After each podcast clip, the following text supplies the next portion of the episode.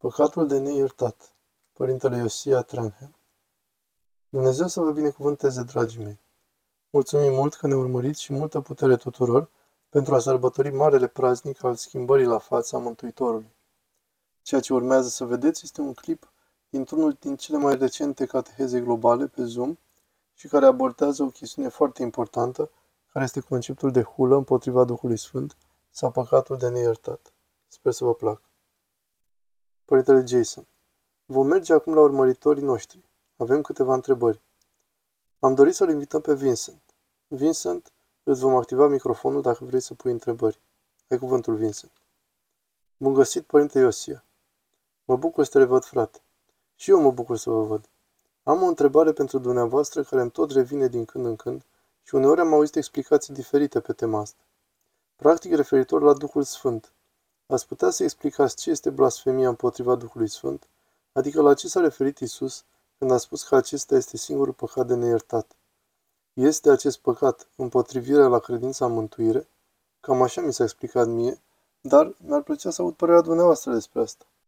Părintele Iosia. Da, amintește-ți contextul în care Mântuitorul nostru a învățat despre unicul păcat care e așa de înspăimântător, numit blasfemia sau hula împotriva Duhului Sfânt, despre care Domnul nostru spune că este singurul păcat care nu se iartă. Contextul a fost acela în care Isus a săvârșit minuni incredibile prin puterea Duhului lui Dumnezeu, alungând diavolii din oameni, salvându-le viața, eliberându-i din robie și aducându-i la libertate. Și în acest context, oponenții săi nu numai că nu l-au cinstit, nu au stat în uimire și nu l-au lăudat pe Dumnezeu pentru dragostea sa pentru om și pentru eliberarea oamenilor de demoni, ci din potrivă l-au acuzat pe Isus că lucrează cu diavolii și, de fapt, că este căpetenia diavolilor, care scoate satana din oameni, pentru că ar fi slujitor al lui Belzebul. Așadar, acesta e cel mai rău mod posibil de a numi binele rău și a fost o expresie a celei mai hidoase forme de necredință ce îi ducea literalmente la nebunie spirituală pe liderii evrei care sugerau acest lucru. Sufletele sensibile se întreabă dacă există vreun păcat care să nu poată fi iertat, în caz că poate l-au comis.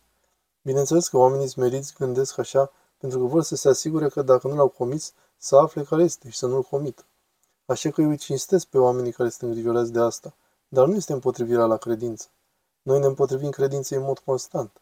Dacă noi toți am fi curați la inimă și am primit credința în Domnul așa cum ar trebui, dacă îmi răspunde doar astăzi, să luăm această zi ca exemplu, dacă toți cei care suntem în această convorbire am acceptat credința în Duhul Sfânt așa cum ar trebui astăzi, atunci fiecare dintre noi ar avea lacrimi curgându-vă din ochi chiar acum.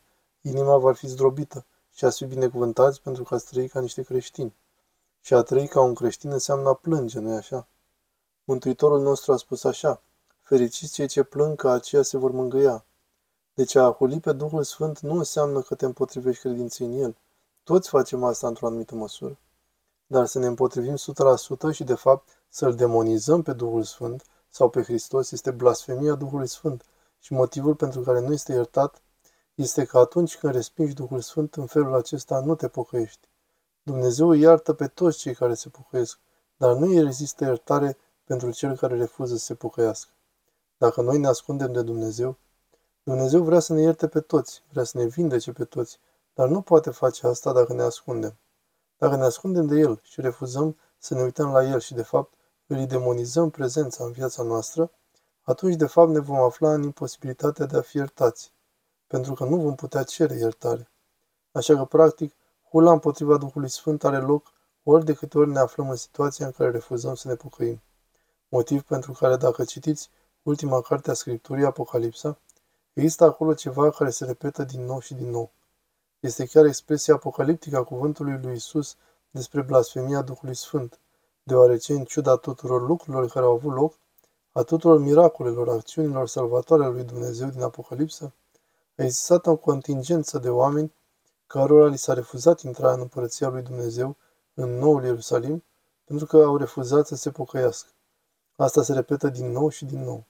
Așa că în cele din urmă, judecata care vine asupra celor ce hurlesc pe Duhul Sfânt, lipsa de iertare, vine asupra tuturor celor care refuză să se pocăiască pentru că dacă refuzi să te pocăiești, nu vei fi iertat.